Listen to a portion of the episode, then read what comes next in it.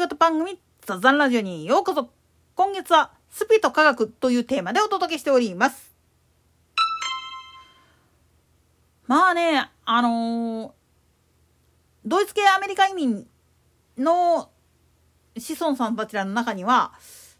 いわゆるナチュラリズムの方に走りすぎてしまってるがために本末転倒になってる人たちも結構いるんですよね。いわゆるパワーツール電力で動く機器類を毛嫌ってそんなもんは人力で作ればいいやっつって足踏みミシンなんかを改造して作ってる人たちいるんですよね。ただこれさ YouTube とかの動画に上げてる時点でさ矛盾に気づいてねえのかなって思うんですよね。それ上げるのに電力使ってるしプラスしてそもそもそれを撮影するためのカメラとかパソコンとかっていうのはどっちにしたってパワースルと一緒やねんでっていう話になってくるんですよね。なんでやねん。まあそこら辺の話をやり始めるとあれなんだけれども要はカルタの方に走っちゃってる人たちっていうのはあまりにも経験でありすぎるがために周りが見えない。もっと言ってしまったら自分たちはまあ言ってみれば神様に一番近い存在だって言いながら実は落ちぶれてるっていうことに気づかないんですよね。さまざまな人と接しているさまざまな人と協力関係にあるだからこそ今の自分があるっていう風な認識っていうのがないがためにもっと言ったら教えの中にそういうのがあったとしてもそこをガン無視してやっていってたがために矛盾が生じてしまってるんですよね。もっと言及的に言ってしまうと要はパワーツールっていうのは結局地球力とかそれから大量の CO2 を排出するような火力とかを使う化石燃料を使うことに対するアンチテーゼとして人力で作ればいいんだ人力で動かすやつでパワーツールっていうのを作れば開発すればいいんだっていう考え方に走っちゃってるわけなんですよね。ただしこれができる人っていうのは正直なことを言ってしまったら体力のある人なんですよね。体力のない人間にそんなもん使わせることって言ったらちょい無理ですわぶっちゃけなんでだから大体そうですね人力パワーツールという変なパワーワードができてしまうんだけれどもなんでやねんそういう人力で動かす工具類っていうのはそれを取り扱う人たち自身も筋骨隆々なおっちゃんばっかりになってくるんですよね。まあそれはそれで結構気持ちよかったりするんですけどね使ってるところが。なんでやねん。ねんけど逆を言ってしまうと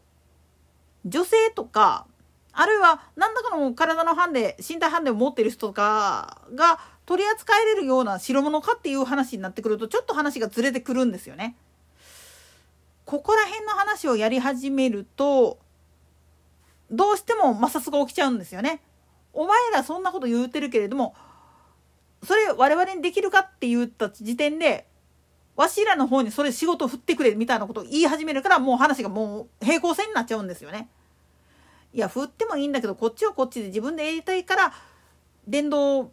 機器を使うんであってっていう風な話をしてもそれはもう聞かないんですよね。わしらの仕事を奪う気かみたいな感じで。そうじゃないんよ。それぞれに利点と欠点っていうのがあってでかつ自分たちでやった方がまあ言ってみると愛着がつくからやってるんだっていうのと職人芸でお頼み申しますと言ってお金出して作ったものが欠陥品とかやったらシャレにもなんないからっていう理由でまあ言ってみれば自分で作るっていう選択肢をしたり他のところ頼むみたいな形になってるんだっていうことに気づかないっていう時点でね話にならないんですよ。これは何もそそういうふうなまあ言ってみれば経験な考え方に基づいてやっている人たちでかつそれが正しいんだっていうことで邁進してるからで実際にそれが本当に正しかったかどうかっていうのは後々になんなんて分かんないんです。もっと言ってしまうと未来なんていうのは誰も予測できない分からないだから未来なんです。来ないっていうふうに書くかね。まだ見ぬ世界来ないものそういうふうに書くわけだから未来っていうのはね漢字で書いたら。それを思ったらそれを予測してその通りになるっていうことは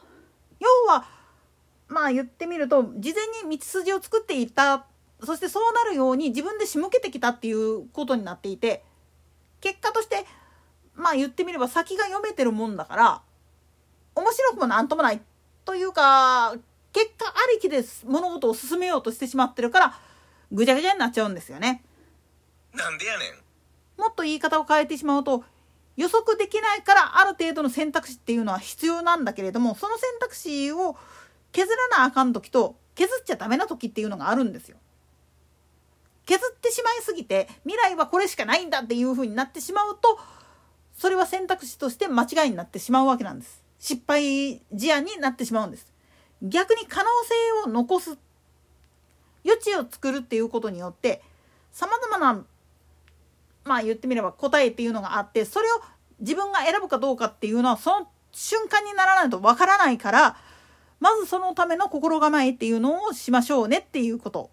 もっと言ったら参考程度にこういうことがありますよっていうことで頭に入れとく程度にしておいていいんですよ。だから内下相対っていう考え方があるんだけど自分たちの道が正しいんだって思うんであんならばその比較対象がどこに置くべきかっていうのに変わってくるんです。内々の中でやってるんだったらそれこそ器の大きさやもっと言ったら内側か外側かとかそういうので全部変わってくるわけなんですよね。だから50の相対で比較する時なんかでも内々でやっていくうちやったら最終的には後日まで行ってしまうんだけれどもその手前でまずまあ言ってみると他の人の意見もあるやろ？で他の選択肢だってあるよねっていう形で参考程度に聞いておく。でその中で自分たちが求める答えに近いものあるいはそれとは違うんだけれどもトゥルーエンドつまり結果オーライになるような答えってどこだろうって言って探り当てるっていうのも一つの考え方なんですよね。だけど経験になればなるほど本当にその科学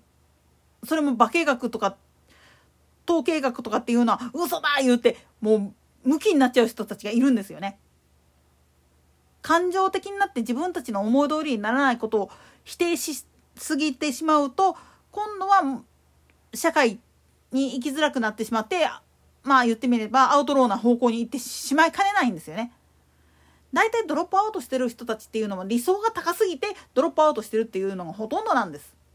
じゃあなんでドロップアウトするかっつったら結局自分の思い通りにならないことを他人のせいにしすぎるからためなんです。そして何よりも自分自身が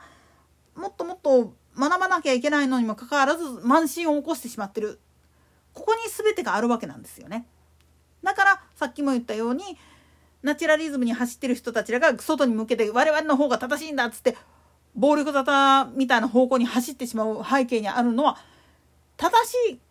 で凝り固まってしまって実は人によってはそれが間違いである可能性っていうのを捨ててしまってるがためにこじれてるんだっていうことに気づかないっていうもう最低最悪な状態なんですよねこれって。といったところで今回はここまで。それでは次回の更新までごきげんよう。